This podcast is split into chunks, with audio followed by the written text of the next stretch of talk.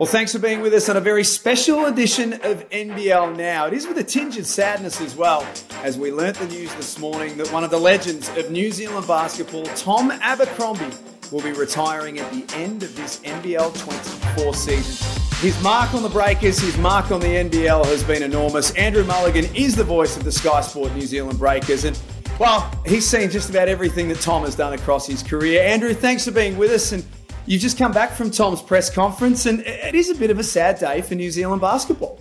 Yeah, it is a sad day. I think those closest uh, to him knew that maybe after that grand final, game five loss, that he would have called it then if they had won.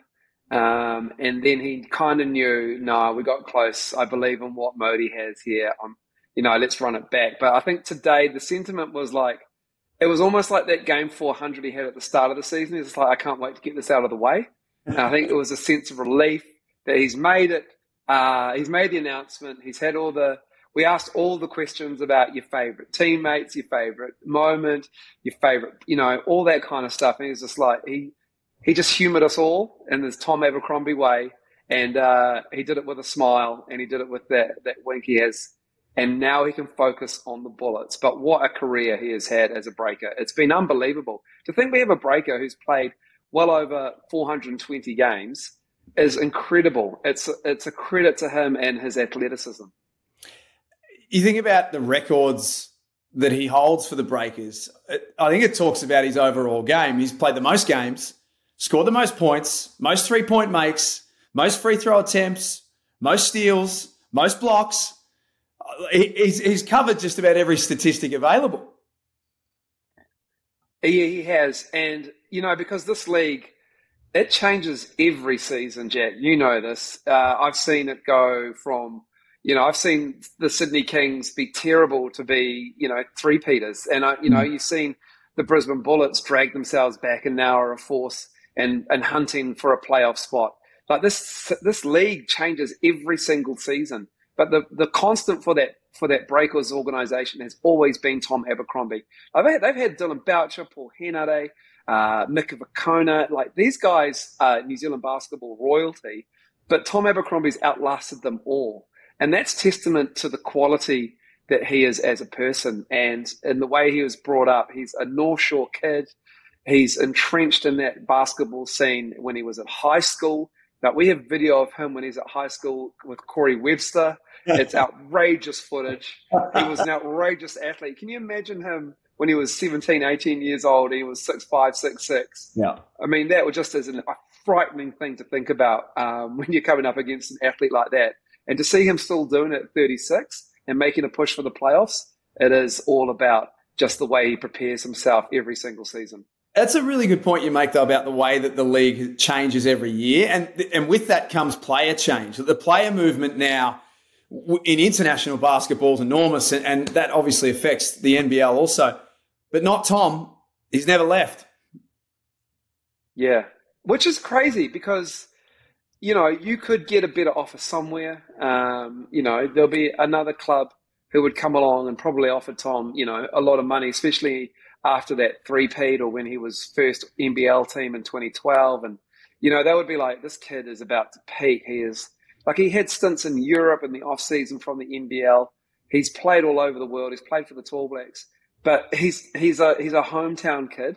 He's got great parents, a great family around him, and like I think that speaks volumes of what the Breakers needed. He's probably he, I doubt he's ever the highest paid breaker in terms of being the, the Australian or the New Zealanders because the imports obviously get a good whack of that that salary cap.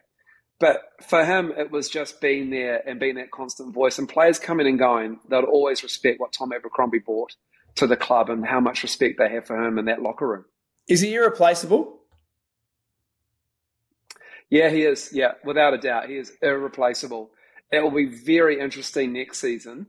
A, if we uh, if we'll see Mody Maor back, if we see Will McDowell White back, you know, you just don't you just don't see breakers keep their imports like they did with Cedric Jackson mm. because you know they bring these guys in to come in and, and at a lower value than they probably expect to be paid from where they've come from. So for Tom Abercrombie not to be there and have that constant, like it's it's big shoes to fill. I see a guy like Finn Delaney um, having to fill those shoes, and he'll do an admirable job. He's not Tom, but he's he's a homegrown kid because he's from New Zealand, but he's actually from Nelson in the South Island. He's he's not an Aucklander. He's not a North Shoreite. He's not from you know he's not literally from a couple of k up the road from Mairangi Bay where they where they have Atlas Place their headquarters. So it is so hard to fill the boots that Tom Abercrombie is about to unlace at the end of the season. So then, fast forward, Andrew, to Friday night. It, it could very well be the last time that Tom plays in Auckland because the Breakers are playing Adelaide on Sunday on the last day of the season. Uh, how emotional do you think Friday night could be? Well, last Friday night was, it took me by surprise how emotional that crowd was. Like Spark Arena is loud and it's a nice bunch of people, but it is not Perth, it is not Cairns, it is not Tasmania. Like, and then during the season, you'd hear the boos come down and say, well, good on you, Spark Arena. Get into those referees, you know. You use that home court advantage. They're not like that.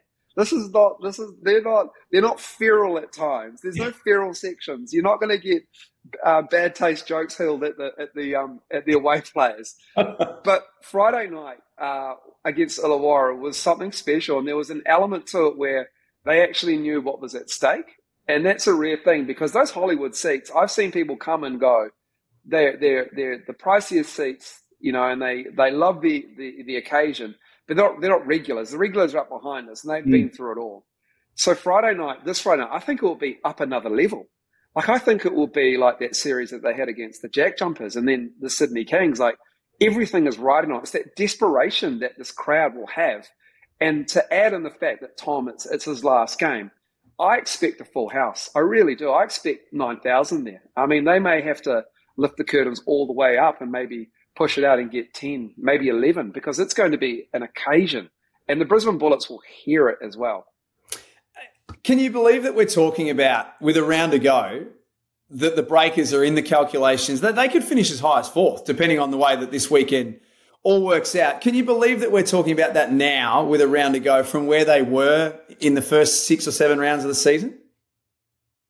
Yeah, they had a horror show start. I think they started one and three, um, and then compounding that was obviously the trip to the NBA preseason, which just it it was just bad timing in terms of getting everybody together. We can talk about the injuries. It just the cohesion hasn't been there, and they've adapted, and they've had so many different starting fives. But that's been the nature of the league because everybody's been beating everybody. They mm. haven't been left behind.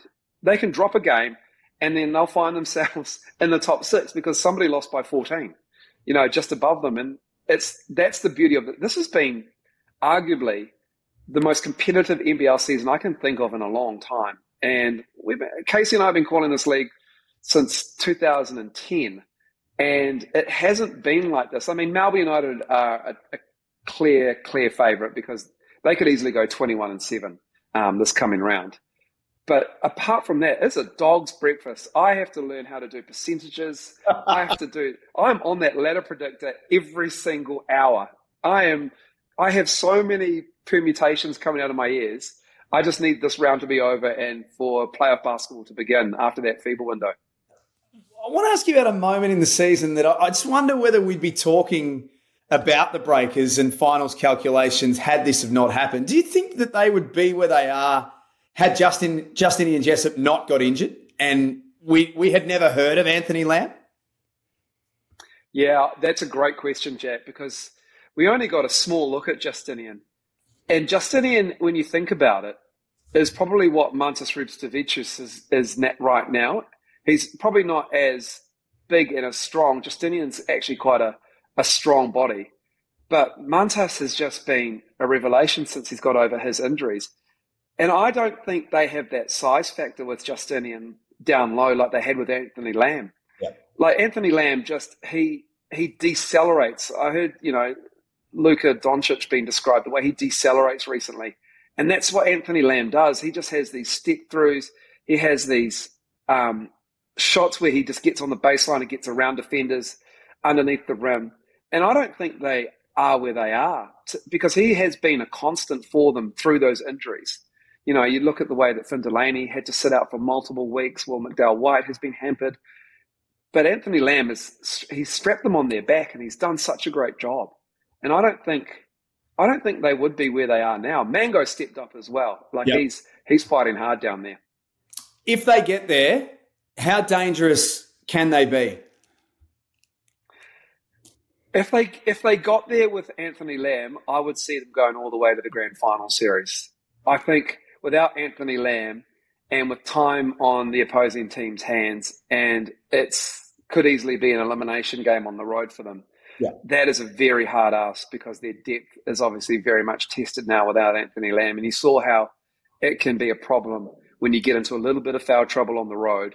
The breakers just don't seem to be able to get over that, that, that hurdle, that mindset, unfortunately. Um, I think uh, if they can finish fourth, which there is a permutation, I, I, believe that that can happen, that they can finish fourth. I think that gives them a lot of confidence and that gives them an opportunity to um, be at home. And I think as soon as you do that, um, I think that just gives them the confidence. And they have a little bit of a, a break like the league does um, in that FIBA window. And they can be dangerous. But it all comes down to taking care of business on Friday night and then hopefully Adelaide are already doing their Mad Monday.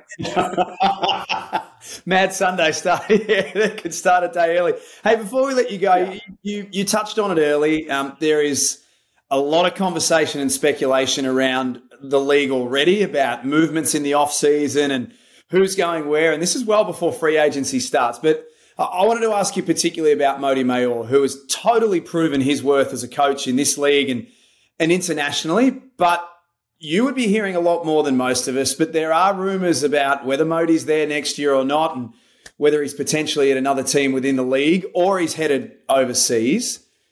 What what do you think happens next? Yeah, I think it's um, it's a desperation.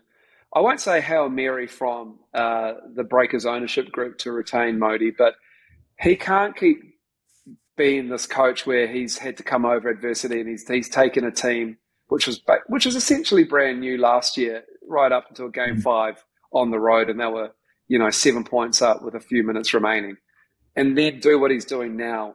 And if they make the playoffs, it's a testament to him and his coaching staff getting these guys ready and relying on um, guys to step up.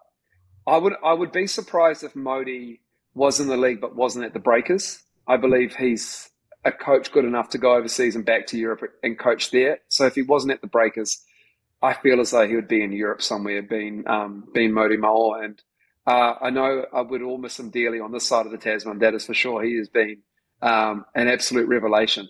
Yeah, he's been a fantastic character, no doubt about it. Sad news, as we said off the top today, in some respects, with the retirement of Tom Abercrombie, but hopefully uh, what's coming up this weekend is not the last two games we see of him in the league, and the Breakers can make it to postseason. Andrew, thanks so much for your time and appreciate you joining us on NBL now. No worries. Thanks for having me.